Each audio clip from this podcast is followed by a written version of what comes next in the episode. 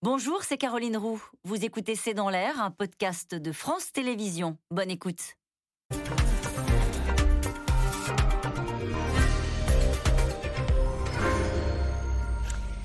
Bonsoir à toutes et à tous. Nous attendons vos questions SMS, Internet et réseaux sociaux pour alimenter notre discussion. Ils seront donc six à participer au Congrès des Républicains. Xavier Bertrand s'est finalement plié au mode de désignation choisi euh, par son ancienne famille politique. Les LR entrent donc en campagne pour choisir le meilleur d'entre eux, avec un vote prévu le 4 décembre et la promesse de ne pas cette fois-ci faire de cette primaire une machine à perdre. Le président de la région des Hauts-de-France va devoir convaincre les militants qu'il est le meilleur pour porter les chances de victoire. Mais face à lui, Michel Barnier se voit déjà en favori et Valérie Pécresse estime que le match reste ouvert et les candidats euh, se rejoignent en tout cas sur une urgence, trouver vite un espace politique entre la dynamique Zemmour et les horizons d'Édouard Philippe. Bertrand, Opération Reconquête, c'est le titre de cette émission avec nous. Euh, pour en parler ce soir, Nathalie Saint-Cric, vous êtes éditorialiste politique à France Télévisions. Laureline Dupont, vous êtes euh, directrice adjointe de la rédaction de l'Express. Avec nous ce soir, Karl Meus, vous êtes rédacteur en chef au Figaro Magazine. À la une du prochain numéro qui sortira demain, le phénomène Zemmour ira-t-il jusqu'au bout et comment il affole la droite? Nous y reviendrons euh, naturellement ce soir. Enfin, Bernard Sanalès, vous êtes politologue, président de l'Institut de sondage ELAB. Et selon votre étude parue hier, 52% des Français jugent le bilan d'Emmanuel Macron décevant. Là aussi, nous y reviendrons dans le détail. Bonsoir à tous les quatre. Bonsoir. Merci de participer à ce C'est dans l'air en direct. Ils ne voulaient pas de primaires à droite, ils auront des primaires à droite, Nathalie Saint-Cric. Ah bah oui, absolument. En tout cas, des primaires qui ne, s'appellent pas des primaires, mais qui sont des primaires en réduit, c'est-à-dire avec un corps électoral de 80 à 100 000 personnes. Et Xavier Bertrand a été obligé de caler. Il n'avait plus trop le choix. Pas de parti, pas d'argent. Euh, une non-explosion dans les sondages, contrairement à ce qu'il avait espéré, pour pouvoir être le candidat naturel. Donc il a été obligé de se rallier à la voix du plus grand nombre, quitte à lui maintenant, sachant qu'il a assez peu de chances, ou que lui-même les estime pas énormes, à essayer de convaincre ses camarades DLR en faisant le tour des fédérations, ce qui va faire une cinquantaine, pour essayer de faire oublier qu'il est parti, faudrait oublier qu'il a trahi ce que considère le noyau dur des, des, Républicains et probablement des gens comme Laurent Wauquiez qui sont derrière. Et on va revenir sur tout ce que vous venez d'exposer euh, dans le détail ce soir, mais quand même, juste sur cette mode de désignation, il faut quand même se souvenir euh, qu'on a expliqué ici même pendant des semaines que c'était terminé, qu'il n'y aurait pas de bataille interne, que c'était la machine à perdre. Au final, faire voter les militants, les sympathisants, c'est toujours, on n'a pas trouvé euh, de mieux pour euh, départager des, candidats à la présidentielle. Lorraine Dupont. Bah, LR n'a pas trouvé mieux et ça révèle surtout une erreur stratégique de Xavier Bertrand qui est quand même un petit peu responsable aussi de cette situation parce que c'est quand même lui le premier qui a dit euh, je veux être le candidat face au peuple, je ne veux absolument pas passer par une primaire ouverte puisqu'au départ il était quand même davantage question d'une primaire ouverte, de réitérer l'expérience de 2016. Et donc en disant cela, il a fini par euh, corneriser un petit peu son camp. Il les a laissés se débrouiller entre eux pour, euh, pour euh, trouver le meilleur mode de désignation du candidat. Et aujourd'hui, il est, comme le disait Nathalie, obligé de caler au dernier moment et de se, et de se présenter à ce, à ce scrutin qui pour le moment, ne semble pas lui être favorable. Alors, parce qu'on a, a eu aussi une étape intermédiaire. On disait, vous inquiétez pas, il n'y aura pas de dispute entre nous. On va faire un congrès, mais au final, il n'y en aura qu'un et vous voterez pour le meilleur d'entre nous. C'est pas comme ça que ça va se passer. On entre là dans une campagne on entre là dans une campagne, alors qu'il va quand même être. Enfin, on, entre tardivement quand même dans une campagne. Il faut aussi le rappeler. Là, ils n'ont plus beaucoup de temps pour pour euh, pour marquer leurs différences. Pour euh, et, eux sont convaincus. Enfin, chez les Républicains, ils sont quand même convaincus qu'ils s'évitent le fait d'exposer leurs différences euh, à, la, à, la, face du monde. Mm. C'est ça, c'est enfin c'est ça leur pari dans le fait de, de, de, ne pas choisir une primaire ouverte. Oui. C'est quand même essayer de rester en famille et de faire semblant qu'on est plus ou moins rassemblés et plus ou moins raccord sur tout un tas de sujets qui unit la droite. Ça veut dire que ce sera une primaire qui ne s'appelle pas une primaire, mais enfin qui ressemble quand même, euh, sans débat. Ah si Ah bon, voilà, parce que s'ils ne veulent pas afficher leur, leur, désaccord, en tout cas leur divergence et leur euh, peut-être même leur singularité, on va le dire comme ça, il va y avoir un débat. D'aller dans ces débats de manière intelligente. Les télévisions ont déjà fait des propositions voilà. pour avoir des débats. Il y aura un débat le 20 novembre, je crois, au sein des LR, au moment d'un Conseil national, où ils seront tous là et ils pourront présenter euh, leur projet. Oui on sait malgré tout que ce n'est pas forcément sur les projets que ça va se jouer. Ils sont quand même tous dans la même famille, même s'ils ne sont pas tous LR, donc ils sont euh, à la marge, ils pensent à peu près la même chose. La réalité, c'est que ça va se jouer sur quel est celui ou celle qui est la plus capable de se qualifier pour un, pour un second tour et après, euh, éventuellement, de battre celui ou celle qui sera au second tour face à, face à lui. Donc c'est ça qui... Est-ce que vous considérez, euh, Karl Meus, que c'est au final la moins pire des solutions, pardon de le dire comme ça, ce qui est en train de se mettre en place à droite Et Laureline Dupont, très justement, le rappelait, c'est quand même assez tard. Mais euh, est-ce qu'au fond... Prenons le cas de figure inverse. Xavier Bertrand aurait très bien pu dire, l'autre soir sur TF1, je continue. C'était le début de sa stratégie. Sa stratégie, c'était de dire une présidentielle, c'est la rencontre entre un homme et un peuple. Donc il pouvait dire, euh, vous êtes gentil les LR, mais euh, vous avez votre congrès, vous le faites, moi je continue. Qu'est-ce qui serait passé? Bernard Sarnenès aurait fait un sondage dans lequel il aurait intégré. Ça, c'est sûr. Non, non, c'est pas c'est votre faute. On aurait fait notre métier. Dans les sondages, on aurait mis testé au premier tour Xavier Bertrand et un candidat LR. Donc les voix qui aujourd'hui se portent sur chaque candidat quand il est pris isolément, ce serait divisé. Donc là, euh, qualification au second tour, c'est même pas la peine. Ensuite, au moment où les LR auraient eu leur candidat, on aurait eu un affrontement, là, pour le coup, en janvier, en février. Jusqu'à quel moment les, deux se seraient dit on arrête les dégâts, puisqu'on sait que malgré tout, ils s'entendent entre eux pour se dire il faut mieux qu'il n'y en ait qu'un. Et Balladur-Chirac, ça ne s'est pas fait. C'est en février que les courbes se croisent. Vous voyez, c'est compliqué. Donc... Qu'est-ce qui a fait, euh, qu'est-ce qui a fait qu'à un moment donné, Xavier Bertrand s'est dit je ne peux pas, je ne peux pas faire ce que j'avais dit que je ferais, c'est-à-dire je ne peux pas y aller seul, je ne peux pas aller à la rencontre du pays euh, et, avoir une démarche en solitaire. Qu'est-ce qui l'a fait basculer, euh, Karl Meus Ce qu'a dit Nathalie Saint-Cric, c'est qu'il a perdu son bras de fer. Il a voulu mener un bras de fer avec les autres en disant rejoignez-moi, vous voyez bien, je suis le seul qui peut battre Emmanuel Macron. Pas de chance, les sondages ne le montrent pas. Oui, mais je suis le seul qui peut me qualifier pour le second tour. Bah non, il y a des sondages qui montrent que tu n'es pas qualifié au second tour. Puis il y a des sondages qui montrent que c'est serré. Avant l'été, je parle sous le contrôle de leur ligne de pont, euh, Xavier Bertrand et ses lieutenants nous disaient Vous allez voir, après l'été, on a plié le match. Je vais être partout. Euh, on parlera que de moi. On arrive à la rentrée, il n'a pas plié le match. Oui, mais vous allez voir, en septembre, je vais tuer le match. Ça va le faire, il n'y aura plus que moi. Donc c'est le constat d'un échec, mais c'est aussi une preuve de lucidité, parce qu'encore une fois, il aurait pu continuer. Et il a préféré, alors aussi peut-être pour des histoires d'argent, parce que les LR ont de l'argent et il vaut mieux ne pas être le diviseur. Et surtout, il avait fait un sondage auprès de ses troupes et auprès des gens à lui qui sont restés chez les LR en disant Comment vous sentez les choses? Et les gens lui ont dit Tu vas passer pour le diviseur. C'est ça, euh, le sujet. Opération euh, euh, Reconquête, c'est le, titre de cette émission ce soir. Et en vous écoutant, on se dit c'est vraiment ça qui attend Xavier Bertrand. Il a lancé plusieurs fois sa campagne. Cette fois-ci, il doit faire la différence. Il doit faire la différence parce qu'il faut dire aussi, en rajoutant ce que disait Karl, c'est que pour les législatives, il y avait un certain nombre de candidats virtuels LR qui se sont dit que s'ils suivaient Xavier Bertrand et Xavier Bertrand était le diviseur, ben, ils n'auraient pas leur investiture. Et cela n'avait pas trop envie. Donc là, il a effectivement beaucoup de boulot, 50 fédérations en peu de temps, et surtout se faire re aimer ou alors exploser dans les sondages encore une fois pour que non pas on l'aime, mais qu'on ait envie de le suivre pour qu'il puisse gagner. On a toujours raison quand on fait le choix d'être fidèle à sa famille, euh, dit Nicolas Sarkozy. Euh, et il connaît hein, évidemment la façon dont les choses se passent euh, dans la droite républicaine. Est-ce qu'au fond, ça peut lui être crédité, Xavier Bertrand, dans les sondages, le fait qu'il se dise à un moment donné, allez, j'y retourne, je fais le choix, le choix de l'unité, est-ce que ça va plaire aux, sympathisants de droite, à votre avis? Il y a les électeurs du Congrès, on en reparlera, je pense, dans l'émission, qui sont un public très différent, une cible très différente des sympathisants LR et même des électeurs de François Fillon. On, pourra expliquer, si vous voulez, mhm. tout à l'heure un peu les, différences. Peut-être que cet, cet électorat-là, du Congrès, ceux qui vont voter, vont être sensibles à cet argument de dire finalement, euh, il est revenu, euh, il a accepté de jouer le jeu, etc. En revanche, c'est vrai qu'en termes d'image en général, euh, je dirais vis-à-vis des Français, pour Xavier Bertrand qui avait construit son discours euh, différent, qu'on soit d'accord ou pas sur je ne veux pas me soumettre à la primaire, je veux passer par un autre mode de désignation, ça peut être, euh, ça peut être incompris.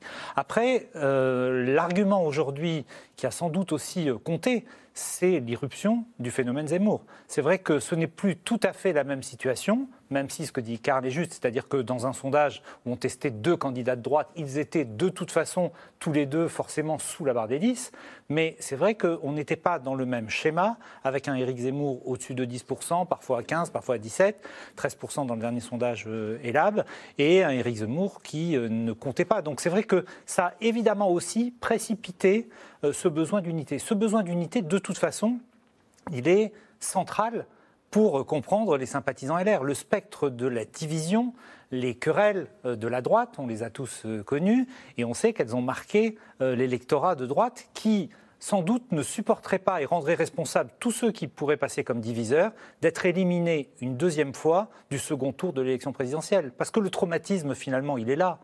Euh, j'allais dire perdre, c'était déjà arrivé à la droite. Mais là, la division, l'élimination euh, au, second tour, euh, ça fait courir un risque mortel pour LR. Si LR n'est pas au second tour de cette présidentielle en 2022, LR vraisemblablement, dès les législatives d'ailleurs, disparaîtra en partie de la carte politique. Peut-être une bonne nouvelle pour débuter cette émission, Bernard Sananès, c'est l'intérêt que les Français peuvent porter à la présidentielle. On a débuté cette rentrée en disant, bon, la présidentielle, ça n'intéresse personne, enfin, nous, ça nous a ainsi que les téléspectateurs spectateurs euh, de, C'est dans l'air qui adorent la politique, mais d'une manière générale, c'est vrai qu'on sentait qu'il y avait quelque chose euh, d'un peu enquisté autour de la politique. Cette fois-ci, alors ça c'est un sondage de vos, de vos confrères de, de BVA, 70% euh, des électeurs sont certains d'aller voter au premier tour de l'élection présidentielle. On sent qu'il y a un regain d'intérêt oui, alors j'ai des chiffres assez proches, pas tout à fait, mais assez proches. Et puis j'ai un autre chiffre. La semaine dernière, on avait mesuré que plus d'un Français sur deux déclarait s'intéresser à la campagne. Donc ça confirme un peu ça. Mais je dirais qu'on est toujours dans le même phénomène. La politique, on adore la détester. Et donc on adore s'y intéresser. Là, il y a un débat, il y a quelque chose de nouveau qui se passe, incontestablement. Mais en même temps, on avait posé la question cette semaine, euh, comment vous vous intéressez à la campagne? On a tout de suite beaucoup de critiques. On a des critiques sur le jeu politique, on a des critiques sur les promesses, ça, ça revient extrêmement souvent. De toute façon, on sait, ils vont nous faire leurs promesses, rien ne changera, rien ne changera pour moi, ils ne connaissent pas nos réalités. Et donc, on a ce double phénomène qui fait que comme moi, je ne crois pas je serais peut-être désavoué, mais je ne crois pas au scénario d'une abstention massive pour l'élection présidentielle. Peut-être qu'on ne sera pas tout à fait au même niveau que les élections précédentes, mais l'élection présidentielle reste centrale. Et même si on a des critiques, des déceptions, des désillusions vis-à-vis des candidats, on considère que c'est le seul moment où ça peut servir à quelque chose, vraiment. Euh, la promesse du, changement reste toujours forte dans une élection présidentielle. En tout cas, ils ont fini par se mettre d'accord, enfin, sur euh, un mode de désignation. Xavier Bertrand a fini lui aussi par se résoudre à participer à un vote au Congrès. Le président euh, de la région Hauts-de-France, après avoir juré euh, qu'il irait jusqu'au bout de sa rencontre avec le peuple français, devra se mesurer à cinq autres candidats, les Républicains, avec un vote prévu le 4 décembre. Constance Meyer, Théo Manval. Voici donc l'affiche des six candidats en lice pour le Congrès des Républicains. Et Xavier Bertrand sera bien là. Après des mois en solitaire, le patron de la région Hauts-de-France a finalement décidé de participer à une primaire qui ne dit pas vraiment son nom. Dans sa famille politique, c'est le soulagement. On a connu d'autres Non, je pense que c'est un acte de rassemblement euh, qu'il fait et que cet acte de rassemblement correspond à ce sens euh, des responsabilités de l'État que je, euh, que je perçois chez l'ensemble de nos candidats. Le tout récent candidat à l'investiture des Républicains ne reprendra pourtant pas sa carte d'adhérent. Mais pour ces jeunes militants, soutien de Xavier Bertrand, pas de quoi écorner l'image de leur champion. Je pense qu'il a montré aux, militants, même aux sympathisants largement, qu'il partageait euh, des convictions et qu'il allait au bout de ses convictions. Personne ne peut douter de l'appartenance politique de Xavier Bertrand et c'est pas une carte politique qui va faire la différence. C'est pas un manque de loyauté, il a toujours été dans sa famille. Il a gouverné à la région avec des élus euh, républicains, ça a toujours été le cas. Donc c'est pas une question de loyauté et je pense que Sidonie et Mickaël ont raison. La vraie question c'est de savoir est-ce qu'on veut gagner en 2022 ou est-ce qu'on a envie que la droite disparaisse? Dans tous les sondages, Xavier Bertrand est en avance de quelques points sur Valérie Pécresse, la présidente de la région Île-de-France, qui elle aussi a quitté les Républicains. Réunis dans un autre bar parisien, ces militants pro-Pécresse cherchent à grossir les rangs. Euh, nous, notre rôle, c'est de convaincre les jeunes qui ont envie de voter pour Valérie Pécresse d'adhérer aux Républicains afin qu'ils puissent participer à ce congrès. C'est vraiment intense dans le sens où on doit passer 2 à 3 000 appels par semaine ce qui fait que là, depuis à peu près euh, plusieurs jours, plusieurs semaines, on a des euh, milliers euh, d'adhérents en plus. Parmi les promesses de campagne de Valérie Pécresse, un référendum sur l'immigration. Elle fait ce qu'elle dit, elle dit ce qu'elle fait. Donc ça, c'est important. Et deuxièmement, je pense qu'elle a l'autorité nécessaire pour remettre le, pays sur les bons rails, pour réaffirmer un peu l'autorité de l'État. Et ça, c'est important. Et je pense que les Français ont compris qu'elle c'était à la fois une dame de fer, FIRE, et une dame de fer, FER. Effectivement, on n'a pas le monopole aussi de ces questions euh, d'immigration, de ces questions euh, un peu régaliennes. Je veux dire, justement, Valérie Pécresse a toujours, comme l'a dit Valentin, été extrêmement euh, forte et ferme sur le régalien. Éric Zemmour, incontournable dans les conversations des militants LR, à tel point que certains regrettent son absence sur la ligne de départ. Thomas Lodowski a carrément lancé une consultation auprès de 1400 adhérents de son propre collectif de droite pour tester l'hypothèse Zemmour. Sur les adhérents LR, Éric Zemmour est à 44% donc euh, des, euh, des votants si euh, un congrès euh, avait pu l'inclure. Ensuite, on a Michel Barnier à 31% et ensuite Bertrand Pécresse à 5% et les autres n'existent pas. Écoutez, Peu importe si le polémiste a été condamné pour incitation à la haine, lui considère qu'il aurait toute sa place au congrès des LR. Sur ce qu'il défend, c'est la ligne du RPR des années 90. Euh, ça pouvait même être la ligne, une grosse partie, pas tout, la ligne euh, de Nicolas Sarkozy en 2007. Et je pense qu'aujourd'hui, le match est derrière. Aujourd'hui, c'est Éric Zemmour qui incarne ce renouveau. Donc là, euh, il va falloir trouver une solution pour combattre Emmanuel Macron. L'hypothèse Éric Zemmour a été écartée par les cadres du parti.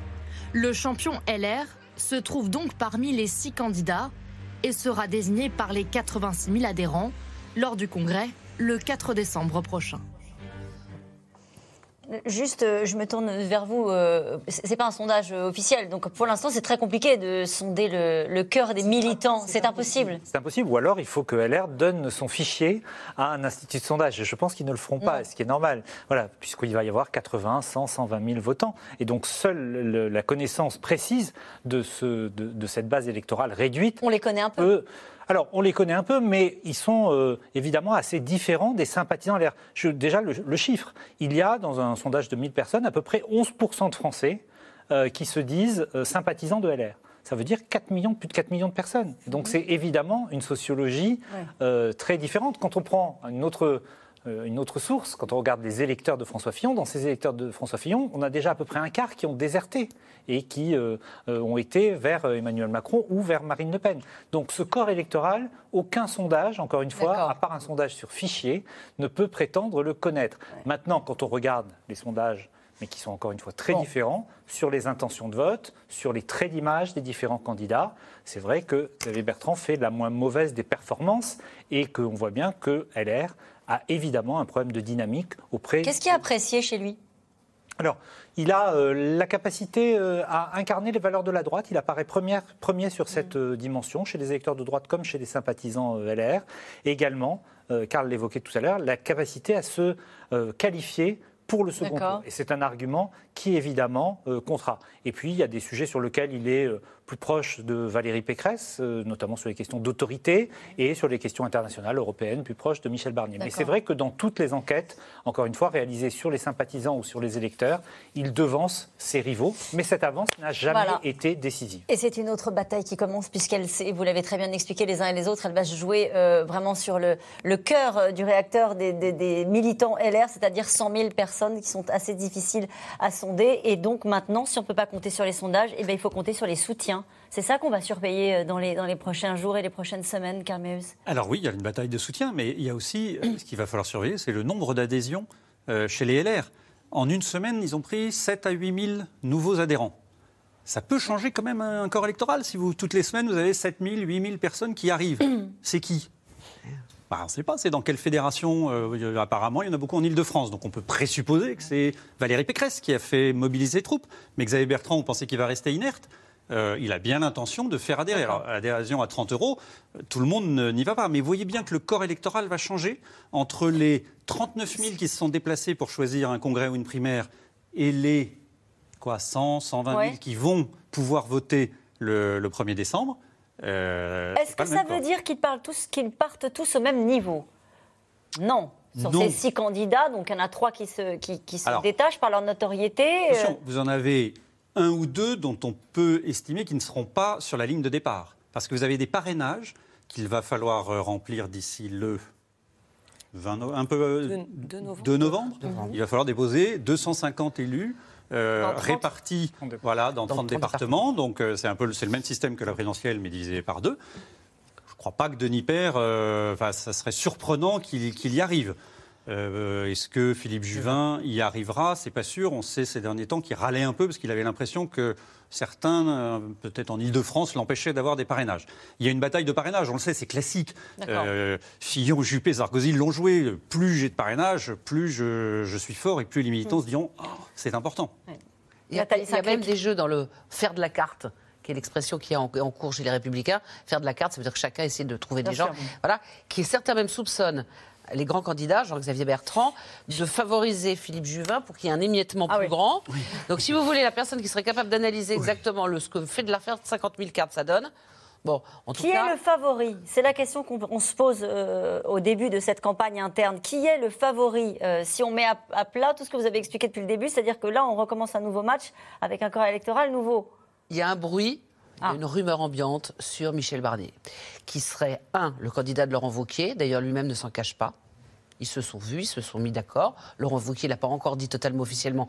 Peut-être ne le fera-t-il pas, Laurent mais Wauquiez qui est puissant dans le parti? qui est puissant dans les fédérations absolument et qui est celui qui est toujours resté là, suscitant justement le départ de Xavier Bertrand. Bon, normalement, on dit Michel Barnier, puis on dit Michel Barnier est une tête de président. Alors, je ne sais pas si cette expression de tête de président est suffisante pour expliquer cela, mais il a, c'est la mode en ce moment. Il y a une mode Il a Barnier. surtout un parcours. Et il a un parcours, une crédibilité internationale. Et on trouve, voilà. Cela dit, Xavier Bertrand, pour répondre à ce que disait un peu Bernard tout à l'heure, c'est quand même quelqu'un qui fait beaucoup campagne euh, depuis euh, plusieurs mois, justement, en espérant creuser le- la, la différence et faire le trou avec les autres. Donc, Michel Barnier considère qu'il a une petite faiblesse de notoriété, mais lui-même considère que sa petite faiblesse de notoriété en fait un homme nouveau. C'est-à-dire qu'en fait, ce qui est un moins pourrait être un plus pour lui. Valérie Pécresse a fait sa campagne. Donc moi, j'aurais tendance à dire qu'ils ne sont pas totalement à égalité. Préférence pour Barnier parce qu'il y a le- la- la- les fédés derrière, est-ce qu'il y a l'appareil Et puis peut-être Bertrand ou Pécresse, surtout Bertrand, avec un petit avantage de sondage. Mais honnêtement... Oui. Non, il faut rappeler qu'il y aura deux tours. Oui. Euh, et donc, peut euh, euh, il peut y avoir des retraits, des alliances, il peut y avoir des, des consignes aussi de vote entre les deux tours. Quand même, alors on parle euh, des écuries, des ambitions, mais parlons un peu du fond. N'y a-t-il que des différences de personnalité entre Michel Barnier, Xavier Bertrand et Valérie Pécresse, Laureline Dupont? Non, Il y a évidemment des différences de fond très fortes. Euh, Comment est-ce qu'on peut les résumer? Alors, euh, en tout cas dans leurs intentions, Oui. parce que euh, Xavier Bertrand a clairement cette volonté d'incarner quand même l'autorité. euh, La République des territoires. La République des territoires, exactement. euh, une certaine proximité, oui, avec les territoires. En même temps, Valérie Pécresse a aussi cette, cette ambition d'incarner une certaine forme d'autorité, mais et ça, c'est un avis personnel. Elle, elle y parvient moins. On est, on est, c'est, moins clair, on va dire, le, le- pour l'instant, le, le parcours et le discours de Valérie Pécresse. Et Michel Barnier a clairement cette carte politique internationale, politique européenne. Alors, ça, ça n'est plus l'européiste, entre guillemets, BA, euh, qu'il a pu être euh, à un moment, mais en même temps, il est, il est assez habile. C'est-à-dire qu'au départ, on lui reprochait de soudain se transformer en espèce de souverainiste euh, euh, nouveau genre. En même temps, il est capable de dire, bah, en fait, j'ai vu, et c'est parce que j'ai vu que je suis capable de développer un discours critique sur l'Europe. Donc ça, c'est assez intéressant, et je pense que c'est son, son atout maître. En tout cas, c'est ce qu'il souhaite mettre en avant aujourd'hui, et qui fait la différence avec les autres. Est-ce qu'il y a moins de différence entre eux, Karl Mellus, que lors des dernières primaires, entre les différents candidats Euh, si on essaie de comparer, est-ce que là, on a quand même un corpus, alors sans entrer forcément dans le détail, mais vous voyez ce que je veux dire, est-ce que là, on a quand même trois candidats qui sont issus d'une même droite? Ah oui, Euh, c'est quand même euh, issu du RPR, les trois.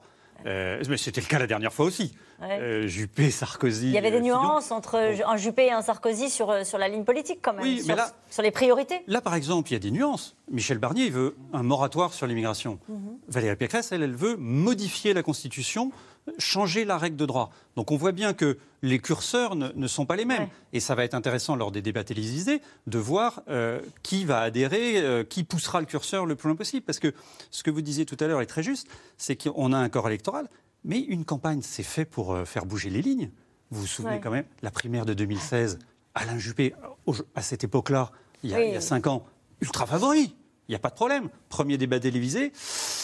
Tiens, c'est compliqué. euh, finalement, il fait un peu son âge. Et puis, euh, il y en a un, tiens, il a l'air de ne pas rentrer dans les, dans les querelles, qui développe son projet. Puis, deuxième débat télévisé. Alors là, toute la droite, tous les électeurs de droite sont passés sur Fillon en 15 jours. Donc, Oui. c'est Xavier Bertrand, c'est là-dessus qui compte. Euh, Peut-être aussi Michel Barnier sur le côté stature d'homme d'État, pour faire changer la donne. Quand vous avez quand même un débat sur des chaînes euh, d'information, des chaînes de télévision, France, France Télévisions, c'est des spectateurs et ça influence. Qu'est-ce qu'ils attendent, les électeurs de droite, euh, à part la gagne, euh, Nathalie Saint-Cric? Sur quel sujet? On dit toujours, on se trompe parfois entre les préoccupations des Français que nous disent les sondages et puis parfois peut-être ce qu'attendent les militants euh, eux-mêmes, vous avez parlé les uns et les autres de l'immigration. C'est vrai que c'est des sujets sur lesquels on les a beaucoup entendus. À votre avis, qu'est-ce qu'ils attendent? L'envie de gagner? Probablement l'envie de gagner, évidemment, et puis de pas toujours regarder passer les trains, parce que là, honnêtement, on parle de droitisation du pays. Donc si le pays se droitise et que ça leur passe sous le nez encore une fois, ils vont trouver ça quand même un peu bizarre. Vous parliez du régalien tout à l'heure, c'est-à-dire le régalien, l'autorité, un certain nombre de décisions sur l'immigration. Mais il y a un- une chose, moi, qui me semble importante dans la différence entre les différents Oui. candidats, c'est sur l'économie. C'est-à-dire, je pense, je crois comprendre que Valérie Pécresse et d'une certaine manière Michel Barnier incarnent non pas un fillonisme, mais une certaine vision libérale des choses, alors que Xavier Bertrand est plus sur une espèce de forme de gaullisme social, reprenant les formules de l'intéressement, euh, considérant qu'on doit modifier, modifier la prime d'activité, donner un coup de pouce au salaire. Donc il joue également sur ce fameux pouvoir d'achat qui est considéré dans les, dans les études comme une des premières préoccupations, la première préoccupation des Français avec la santé. C'est-à-dire qu'il fait également du sociétal et il ne mise pas entièrement sur le régalien, probablement pour essayer de ratisser un petit peu plus large et ne pas être que sur les thèmes de la droite dite extrême ou d'extrême droite qui refuse de s'appeler Oui, comme parce ça. qu'on va en parler dans un instant. Le sujet, c'est de trouver, d'être resté sur cette ligne de crête. Hein. Oui, avec un, un sujet, quand, on, quand on regarde les, les préoccupations, en tout cas les déterminants du vote des électeurs de droite, c'est très nettement ce qui comptera le plus dans leur, leur- dans leur vote, ce sont les questions régaliennes, comme vient de le dire Nathalie. Et d'abord, la question de la sécurité, avant la question de l'immigration. C'est différent chez les électeurs du Rassemblement national. L'enjeu de la sécurité est euh, nettement, euh, nettement devant. Et donc, on va voir. Comme évidemment c'est un territoire qui est très occupé, que ce soit par Marine Le Pen, que ce soit maintenant par Éric Zemmour, on va sans doute avoir, et ça ça va être intéressant, de voir est-ce que la campagne va se focaliser sur ces thèmes-là, la campagne interne à LR, ou est-ce qu'elle va aller sur des questions économiques, où on le sait, il y a une autre concurrence chez une partie des électeurs de droite, qui est la concurrence d'Emmanuel Macron. Et donc l'endroit, le, le- la- le sujet stratégique de savoir quel candidat ré- de ces, de ces six candidats réussira à positionner le débat sur la thématique qui est centrale pour l'électorat de LR, celui-là aura, aura sans doute pris une manche d'avance. Pour l'instant, il faut bien le dire, c'est Éric Zemmour qui a réussi à installer les débats qui intéressent le plus les électeurs de droite. Est-ce que l'écologie peut intéresser les électeurs de droite? Alors, on a une différence, c'est que les électeurs de droite, comme tous les électorats, euh, sont intéressés, concernés, préoccupés par les questions environnementales, Oui. mais ils n'en font pas un élément structurant de leur vote. Voilà. C'est structurant une- pour Michel Barnier, parce que je ne résiste pas à l'idée de vous donner cette phrase qui fera peut-être date dans cette campagne, on verra. Euh, c'est dans Paris Match, il accorde une interview et il dit on ne peut pas devenir président de la République sans aimer les arbres. D'accord. Bah quoi? Ça vous laisse Non, non, mais- sceptique?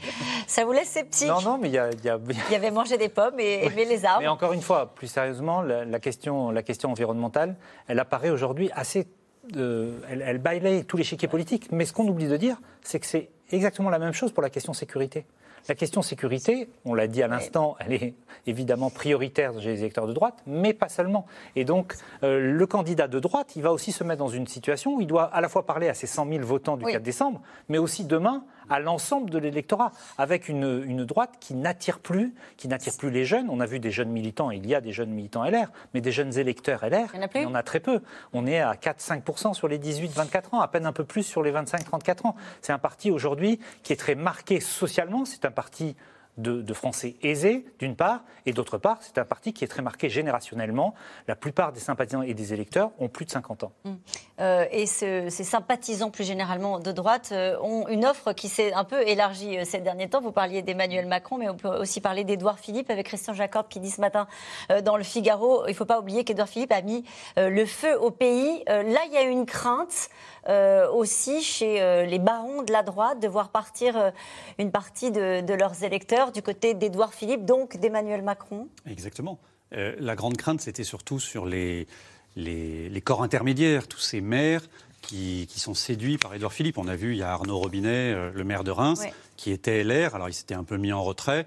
Évidemment, Christian Jacob dit oui, mais il n'avait pas payé ses cotisations depuis 2017, donc on le considérait déjà exclu. Sauf qu'ils l'ont soutenu euh, au municipal, malgré tout, face à un candidat euh, de la République En Marche. Donc, c'était quand même, on le comptabilisait dans Ouais. les LR. Bon, il est passé chez Édouard Philippe.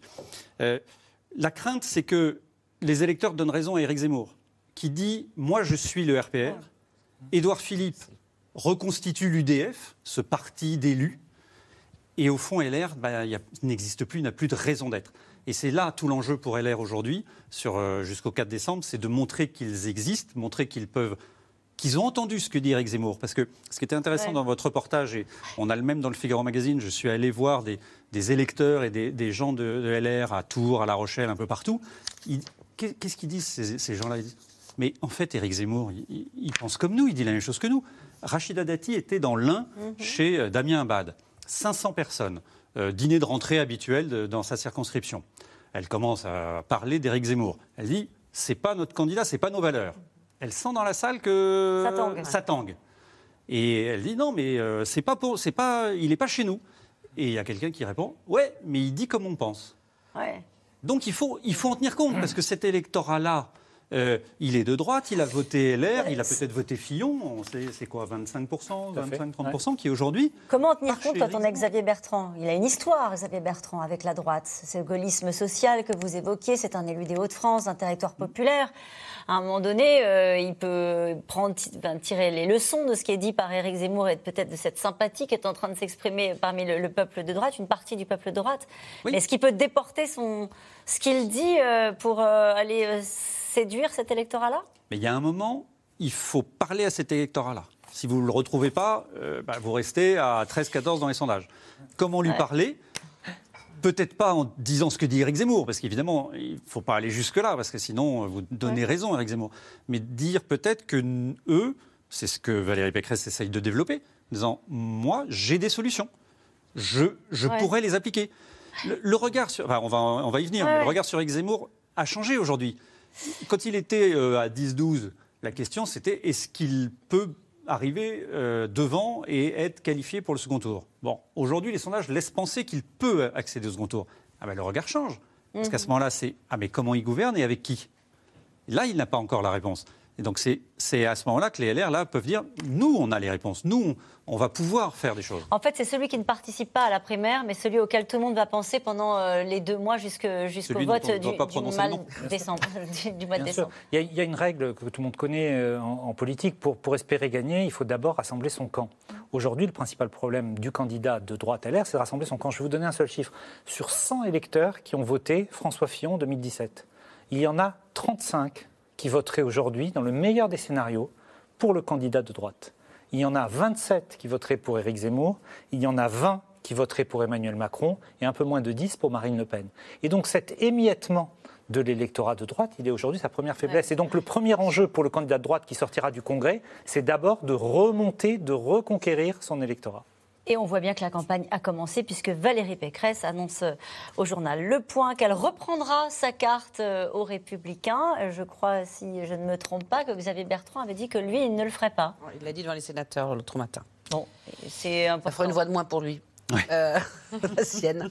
C'est effectivement, mais je pense qu'il y a une espèce d'a- d'affolement et de, de volonté de se rapprocher le plus possible. Euh, Après, c'est effectivement. euh, j'ai- pas, honnêtement, la, la déclaration que Xavier Bertrand en disant je veux pas prendre ma carte est une façon de réaffirmer euh, sa position initiale, mais euh, elle n'est pas Difficilement forcément. incompréhensible pour, Elle pour elle les, pour militants. difficile- difficile à comprendre, je pense. oui. Euh, en tout cas, certains, on va reparler dans, dans un instant d'É- d'Éric Zemmour, mais on va quand même faire un, un- un virage sur la gauche. Certains parlent déjà d'accident industriel. Ce soir, Anne Hidalgo deviendra officiellement, si elle est élue, mais il y a assez peu de suspense euh, pour le coup, officiellement la candidate des socialistes. Pour l'instant, elle peine euh, dans les sondages. Pourtant, après les régionales, on s'en souvient, le Parti socialiste s'était mis à rêver d'un rebond euh, en tenant notamment des bastions historiques de la gauche comme l'Occitanie. Reportage Lasso Gélabert, David Lemarchand et Christophe Roquet.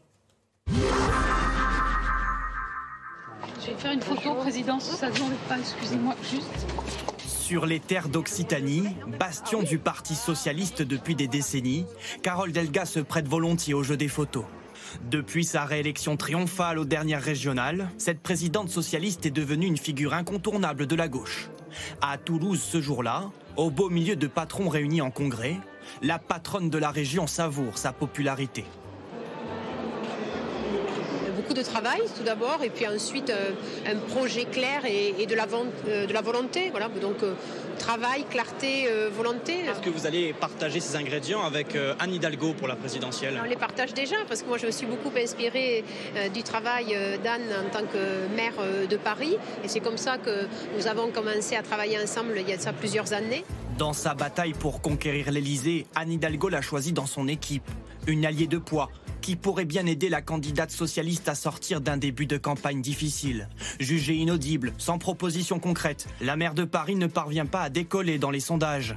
Entre 7 et 4% Très loin des 57,7% d'électeurs qui ont plébiscité Carole Delga au régional en juin dernier. Qu'est-ce qui fait qu'aujourd'hui, au niveau national, le Parti socialiste n'arrive pas à se faire entendre comme ici en Occitanie? La campagne des présidentielles, c'est une course de fond. Donc euh, il faut juger sur euh, le temps et euh, on doit avoir beaucoup de recul vis-à-vis des, sondages. Si vous regardez les dernières élections présidentielles, celui ou celle qui était donné gagnant six mois avant a été systématiquement le perdant. Hidalgo Delga, même combat, pas tout à fait, selon certains électeurs socialistes. Au régional, David De Giovanni n'a pas hésité une seconde à voter pour Carole Delga. Une de ses mesures phares, des aides destinées aux lycéens et qui lui ont permis d'économiser 400 euros pour la rentrée scolaire de sa fille. De quoi soulager le porte-monnaie de ce cuisinier. Mais à six mois de l'élection présidentielle, ce socialiste hésite quand même à voter Anne Hidalgo.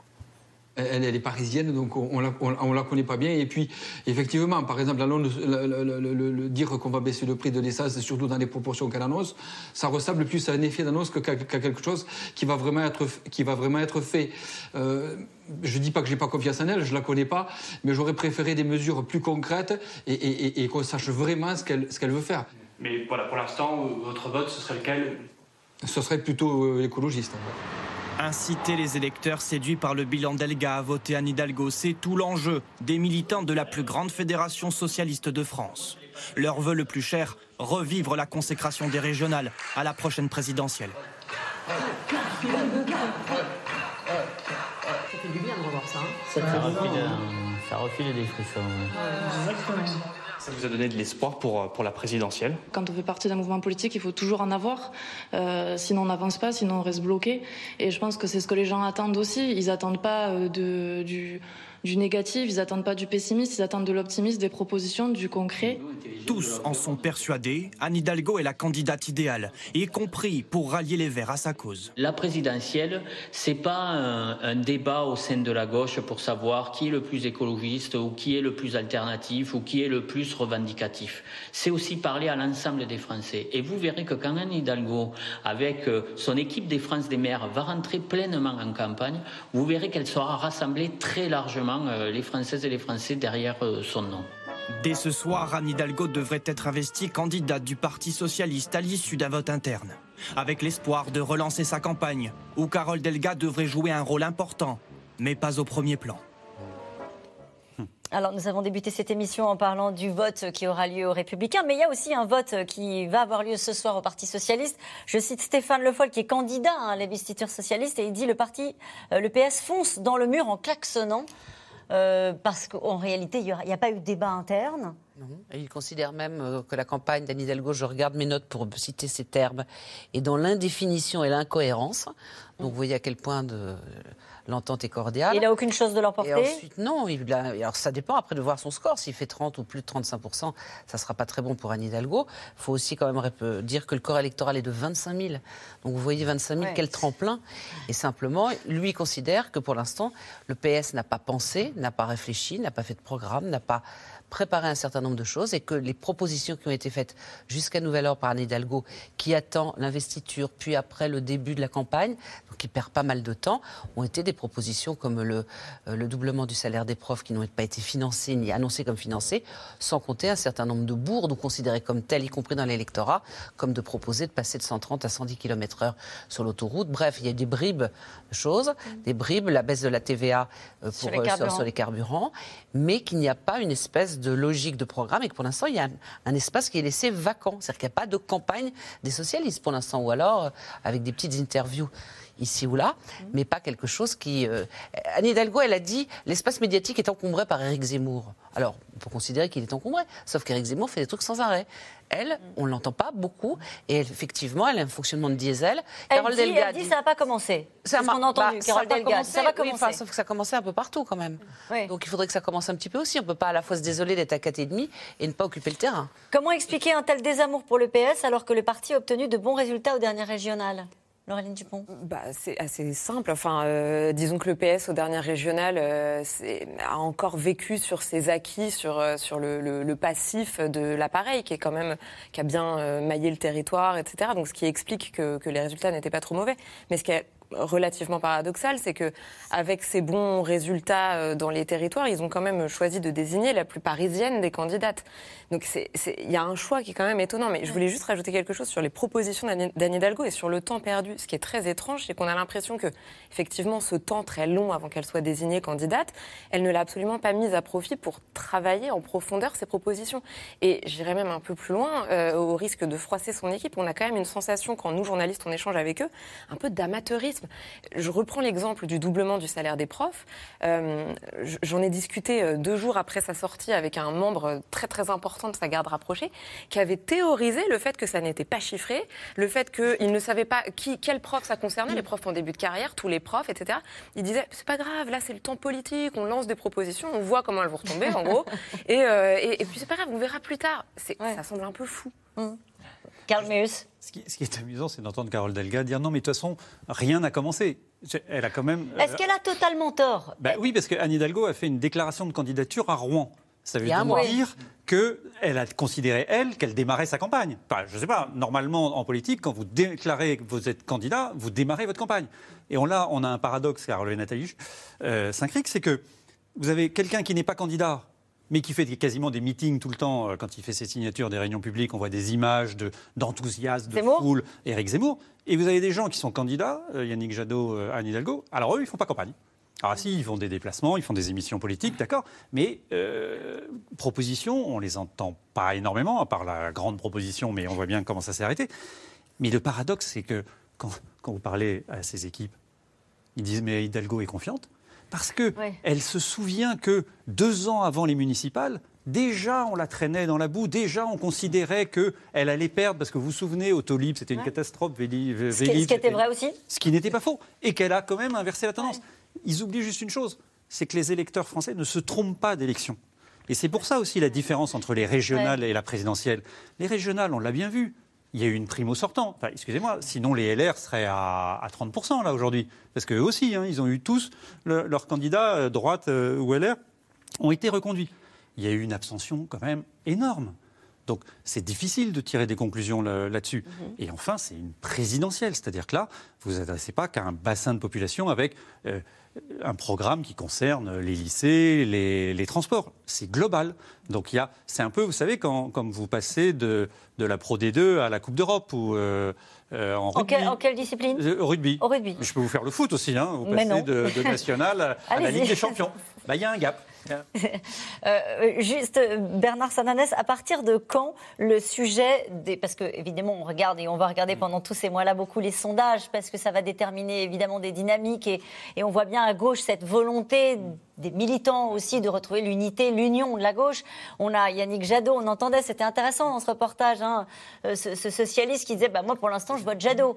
Euh, à partir de quel moment dans la campagne la réunion de ces deux candidatures est possible derrière le mieux placé des deux bah, Si euh, aucune dynamique ne se crée pour Anne Hidalgo, euh, on va dire jusqu'au début de l'année, début janvier 2022, euh, la question va commencer à être posée. Et d'ailleurs, vous aurez forcément des sondages qui testeront cette hypothèse-là. Qu'est-ce que ça donnerait Jadot sans Hidalgo? Est-ce que ça créerait une dynamique? Voilà. Ce qui n'est pas toujours le cas d'ailleurs. Hein, quand on fait des. Non, non, des additions. Mais, mais en tout cas, on voit bien que les électeurs, aujourd'hui, même peu nombreux pour l'instant pour Anne Hidalgo et les électeurs de Yannick Jadot, euh, un peu plus importants, un peu plus nombreux, on est plutôt autour de 7-8, se ressemblent beaucoup. Ils se ressemblent euh, quasiment de manière siamoise. Ce sont euh, des gens plutôt aisés, qui vivent plutôt dans les grandes villes. et donc on, voit bien qu'il y a beaucoup de volatilité d'ailleurs. Et il y a, ça c'est plus embêtant pour la gauche, une grande volatilité au sein de tout l'électorat de gauche. Parce qu'il faut le redire, Anne Hidalgo, sa candidature ne va pas bien, mais la gauche ne va pas bien non plus. La gauche éclatée pèse 25%, entre 25 et 27 des, des, voix dans les sondages. C'est à peu près le même score qu'elle a fait en 2017, mais en 2017, elle avait deux candidats et ça lui a suffi pour être éliminée. Là, il y en a encore cinq sur la ligne de départ. Mais surtout pour Anne Hidalgo, je crois que le problème, au-delà de tout ce que vous avez évoqué très justement, c'est la question de savoir quel drapeau elle porte en fait. Le drapeau de l'écologie, qui est le sien, c'est comme ça qu'elle est beaucoup identifiée chez les Français qui ne sont pas parisiens, il est porté, et plutôt bien maintenant, par Yannick Jadot. Et le drapeau des injustices, le drapeau des inégalités, vieux thème socialiste, il est plutôt porté par Jean-Luc Mélenchon. Et donc ça rend l'offre électorale d'Anne Hidalgo, au-delà, encore une fois, Ouais. des questions d'organisation de campagne et tout, très difficile à incarner. Il y en a un dont on n'a pas parlé, qui n'est pas encore candidat, mais qui y pense, euh, à mon avis, euh, le matin.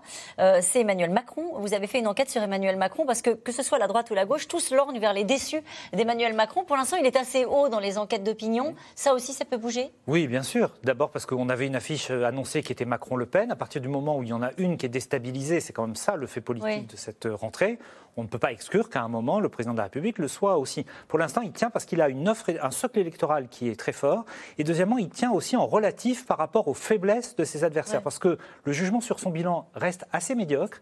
Dans son bilan, il n'y a pas de point fort sur lequel il pourrait capitaliser. Aucune politique n'est jugée au-dessus de 50% comme étant satisfaisante. Et surtout, et ça, ça refait le, le pont avec ce qu'on disait depuis tout à l'heure sur l'électorat de droite, on voit bien que la politique la plus critiquée, c'est toutes les dimensions régaliennes. Et dans l'électorat de droite, ce sentiment d'insatisfaction progresse. Ça, ça peut ramener un certain nombre d'électeurs de droite j'allais dire, au bercail, vers la droite, vers Éric Zemmour, qui, des électeurs qui, à un moment, avaient euh, été plutôt conquis par Emmanuel Macron. Alors justement, on y revient à droite. Il, on en a parlé depuis le début de, de cette émission. Il fait la tournée de signature de son livre, organise des levées de fonds et reste en embuscade dans ce tout début de campagne. Éric Zemmour se met en ordre de bataille euh, pour préparer sa candidature. Autour de lui, une équipe et des réseaux dans lesquels on retrouve d'ailleurs euh, des anciens des LR. Laura Rado, Arnaud Fora et Walid Berissoul. Elle se tient toujours à moins de 3 mètres du polémiste d'extrême droite et toujours pas candidat. Certains titres de presse lui attribuent déjà le rôle de conseillère spéciale d'Éric Zemmour. Madame Knafo, je peux juste vous poser une Non, désolée, je réponds pas à la presse. Dans son ombre, Sarah Knafo, une énarque de 28 ans. Ici, parmi les diplômés de la promotion Molière, après des études à Sciences Po Paris. Là où les réseaux de pouvoir se forgent entre débats et invitations de personnalités politiques. Merci à vous d'être venu et merci à vous, Monsieur Guénon, d'avoir accepté votre invitation. À l'époque, Sarah Knafo milite à l'UMP, tendance souverainiste, précise-t-elle, et vient de fonder à Sciences Po une association étudiante nommée Critique de la raison européenne. Nous aimons nous décrire comme des étudiants euro-mécréants, euh, car nous refusons d'avoir une foi aveugle en la construction européenne. Nous espérons recevoir dans les mois qui viennent Marie-France Garot et Éric Zemmour. Dans le tout Paris politique, entre Saint-Germain-des-Prés et l'Assemblée nationale, Sarah Knafo multiplie les contacts. Elle se fait remarquer, y compris par des députés du bord opposé. J'avais bien compris qu'elle n'était pas de gauche euh, et que ses euh, euh, idoles ou idées politiques se situaient plutôt à droite. Mais non, non, je n'avais aucune idée qu'elle travaillait au service de la candidature d'Éric Zemmour ou de son éventuelle candidature. Lui aussi roule pour une éventuelle candidature. Avec la conférence des chefs d'entreprise et demain Lille. Et il sait bien cacher son jeu. Antoine Diers est à la fois le porte-parole de l'association des amis d'Éric Zemmour, tout en étant toujours encarté chez les Républicains. J'ai été candidat euh, pour l'UMP euh, à Dunkerque en 2014, candidat tête de liste, une jolie campagne. Euh, donc oui, moi, j'aime bien rappeler à tout le monde que je viens de la droite normale. Certains disent la droite républicaine. Je trouve ça un peu idiot, mais moi, je viens juste de la, de la droite normale. Moi, ce que je dis, c'est que j'invite mon parti à soutenir Éric Zemmour. Parce que Éric Zemmour, lui, représente bien les idées de- des républicains et d'un grand nombre de leurs électeurs. Ce jour-là, le militant LR organise pour Éric Zemmour une rencontre dans le Nord avec son réseau local d'élus et de chefs d'entreprise. Antoine euh, est un ami, il, il m'a déjà, vous savez, je suis déjà venu dans le Nord. J'étais à Dunkerque, j'étais à Lille, c'était Antoine euh, qui, qui m'a emmené, il m'emmène partout et euh, euh, vraiment c'est très utile. Jusqu'à emmener le polémiste à l'intérieur de la permanence lilloise des Républicains. Le temps d'une photo et d'un petit coup politique sur les réseaux sociaux, histoire d'embarrasser la direction du parti. Mais en matière de com, on trouve aussi des professionnels plus chevronnés autour d'Éric Zemmour. Olivier Hubeda organise minutieusement les séances de dédicaces et les points presse. 25 ans qu'il gravite à droite. Il a travaillé pour Jean-Pierre Raffarin, Nicolas Sarkozy ou encore Valérie Pécresse. Autant de clients, dit-il, à qui il a pu offrir ses services. Mon travail est de monter des événements euh, publics. Euh, non, euh, je choisis mes clients et ils me choisissent.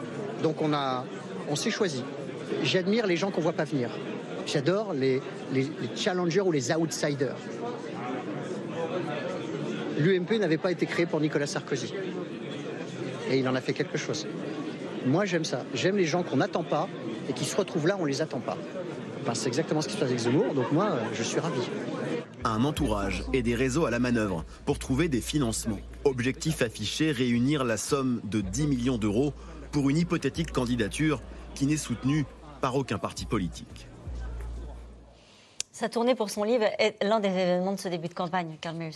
Oui, parce que c'est ce qui rythme la campagne, c'est-à-dire qu'il n'est pas candidat, mais il, fait, il remplit des salles.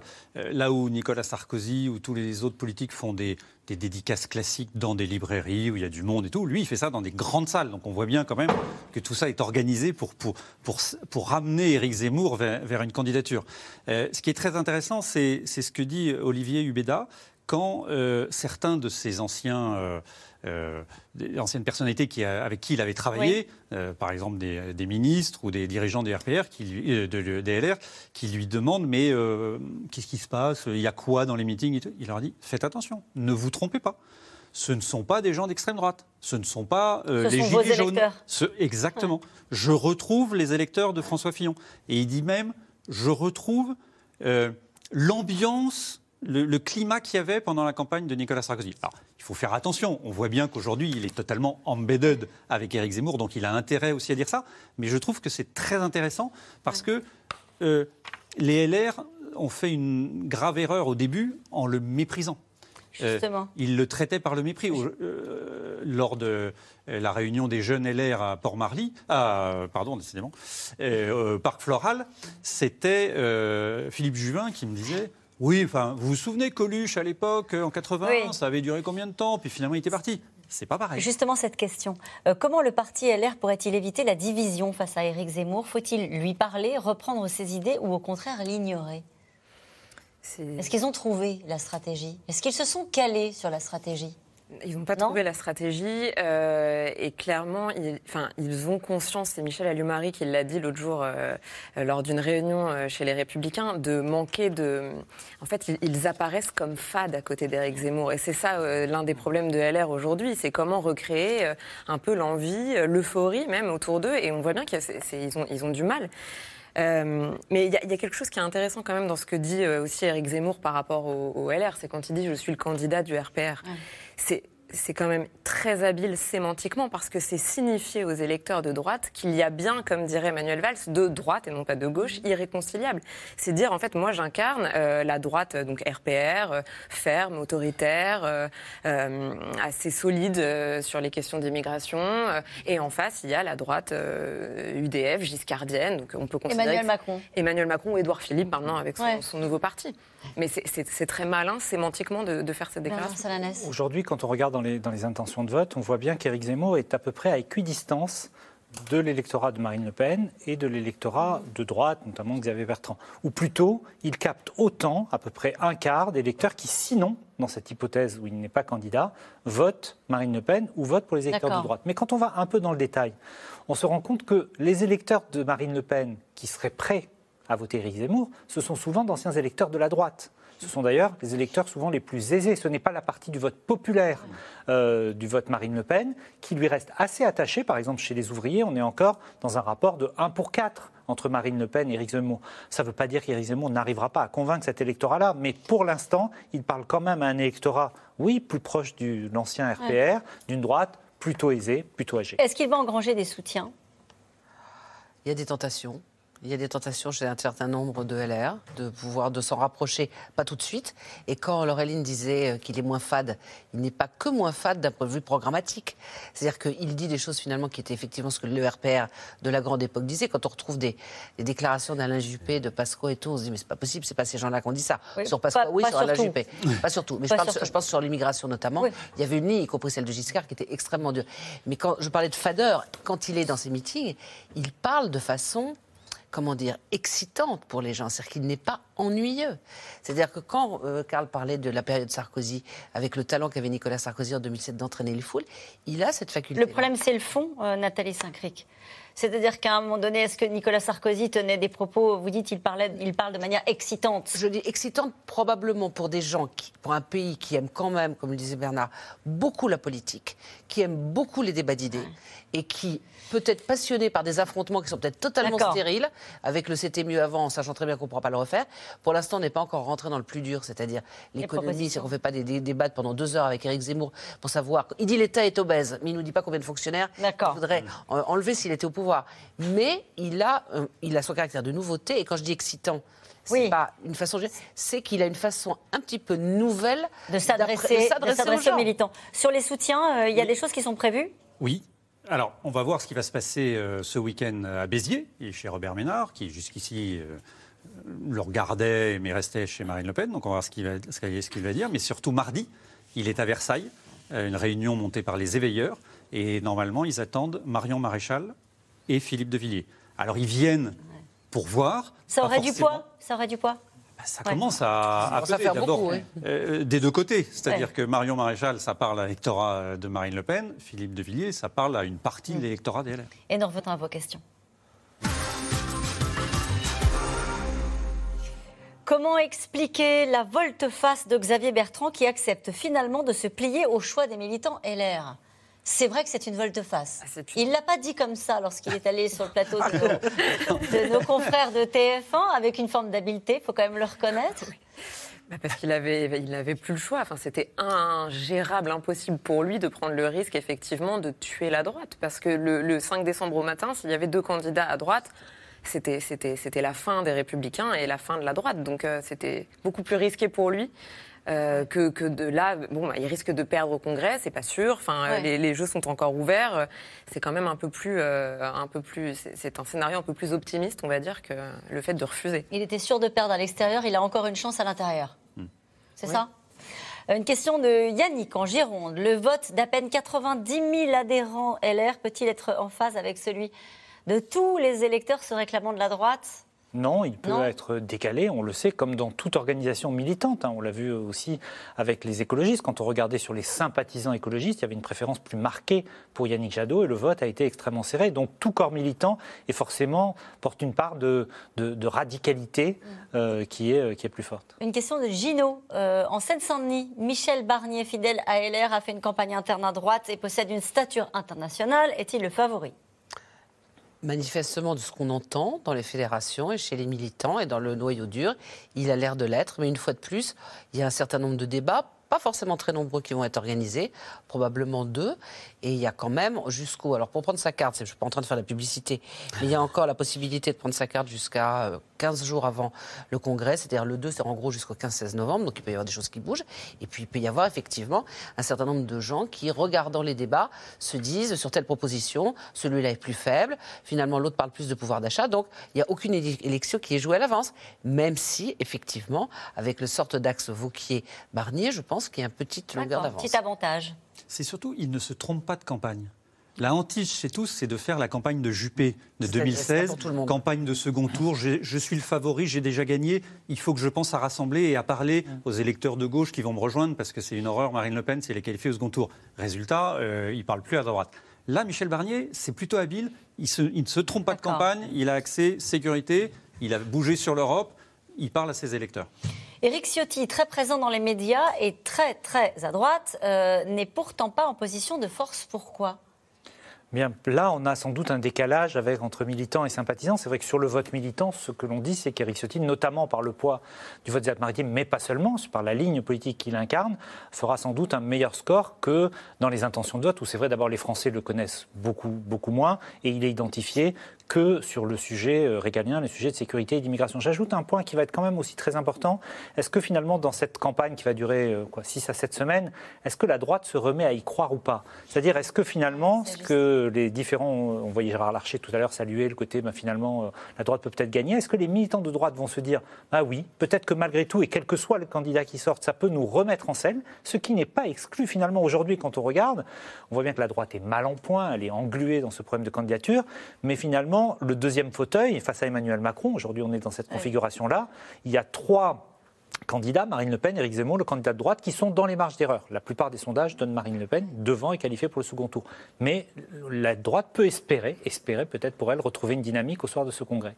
Nicolas Sarkozy soutient-il en coulisses l'un des six candidats à l'investiture LR Surtout pas. Enfin, Non Bah, euh, Nicolas Sarkozy, il a quand même intérêt à aménager euh, la chèvre et le chou. Enfin, pardon pour la chèvre et le chou, mais c'est-à-dire les, les candidats LR, mais aussi Emmanuel Macron. Enfin, euh, ce- tout, tout son enjeu, c'est de sortir du bois au dernier moment. Et je suis même pas sûre qu'il sorte du bois avant le, avant le second tour de la présidentielle. Donc, euh, donc non, non, il fait attention Il- justement. Il considère quand même que c'est très difficile, comme il l'a dit l'autre jour à l'occasion d'une signature, que finalement il y a une époque où il y avait un candidat naturel et qu'aujourd'hui on doit faire avec ce qu'on a. Et on a l'air de dire que ce qu'on a, c'est quand même pas si terrible que ça. Une question de François dans les Hauts-de-Seine. Les Républicains ne risquent-ils pas de disparaître pris en sandwich entre l'extrême droite et l'aile droite des macronistes? Ça va être tout l'enjeu C'est tout l'enjeu de- de cette campagne, ce qu'on disait tout à l'heure. Éric Zemmour veut, en incarnant le RPR, essayer de prendre la- cette partie-là de l'électorat des LR. Édouard Philippe, qui roule pour Emmanuel Macron, pourrait incarner à ce moment-là l'UDF. Et donc, quel est l'espace politique pour les LR C'est à eux de, de desserrer cette- cet étau. En fait, là, ils jouent tous ensemble sur ce, sur ce combat-là, Oui. c'est-à-dire de retrouver un espace. Exactement, Ouais. mais c'est en cela où il peut y avoir un, un phénomène positif qui sort de tout cela, parce qu'au moins ils ont une certitude avec la décision de Xavier Bertrand, c'est qu'il n'y aura qu'un candidat des Républicains, donc qu'ils disent de la droite et du centre, le 4 décembre. En espérant que le 4 décembre, ce, ce congrès de- de- de- d'investiture crée une dynamique comme le 14 janvier avait créé une dynamique euh, en, en 2007 pour euh, Nicolas Sarkozy.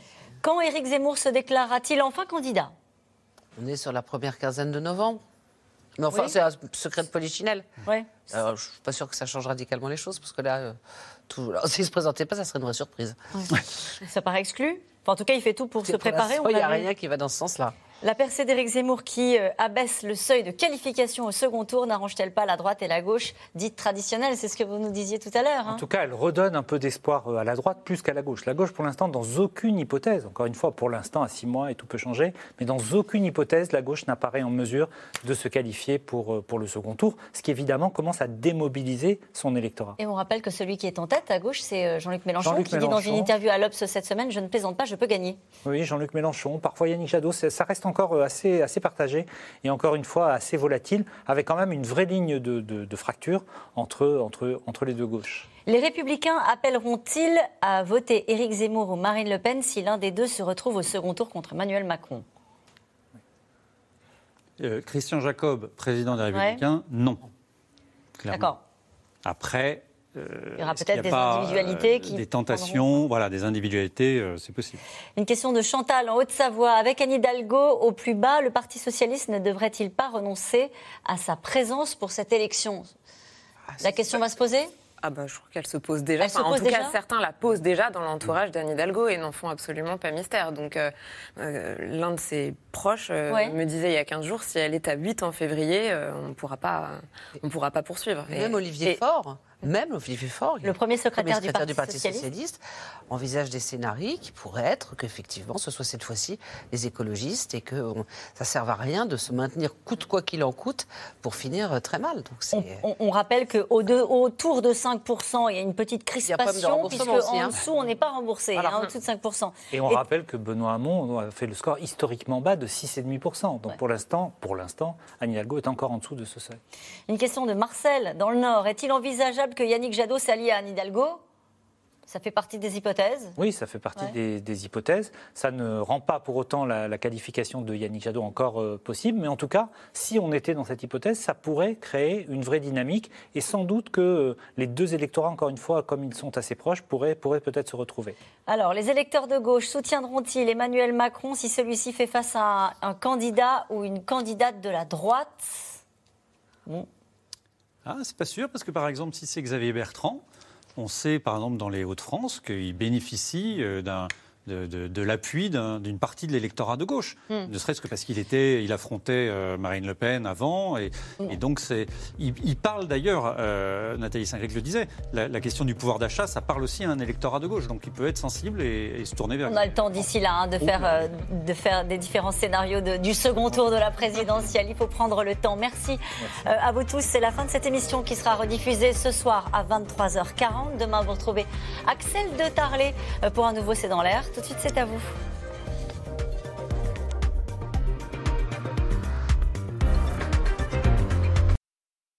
C'était C'est dans l'air, un podcast de France Télévisions. Alors s'il vous a plu, n'hésitez pas à vous abonner. Vous pouvez également retrouver les replays de C'est dans l'air en vidéo sur France.tv.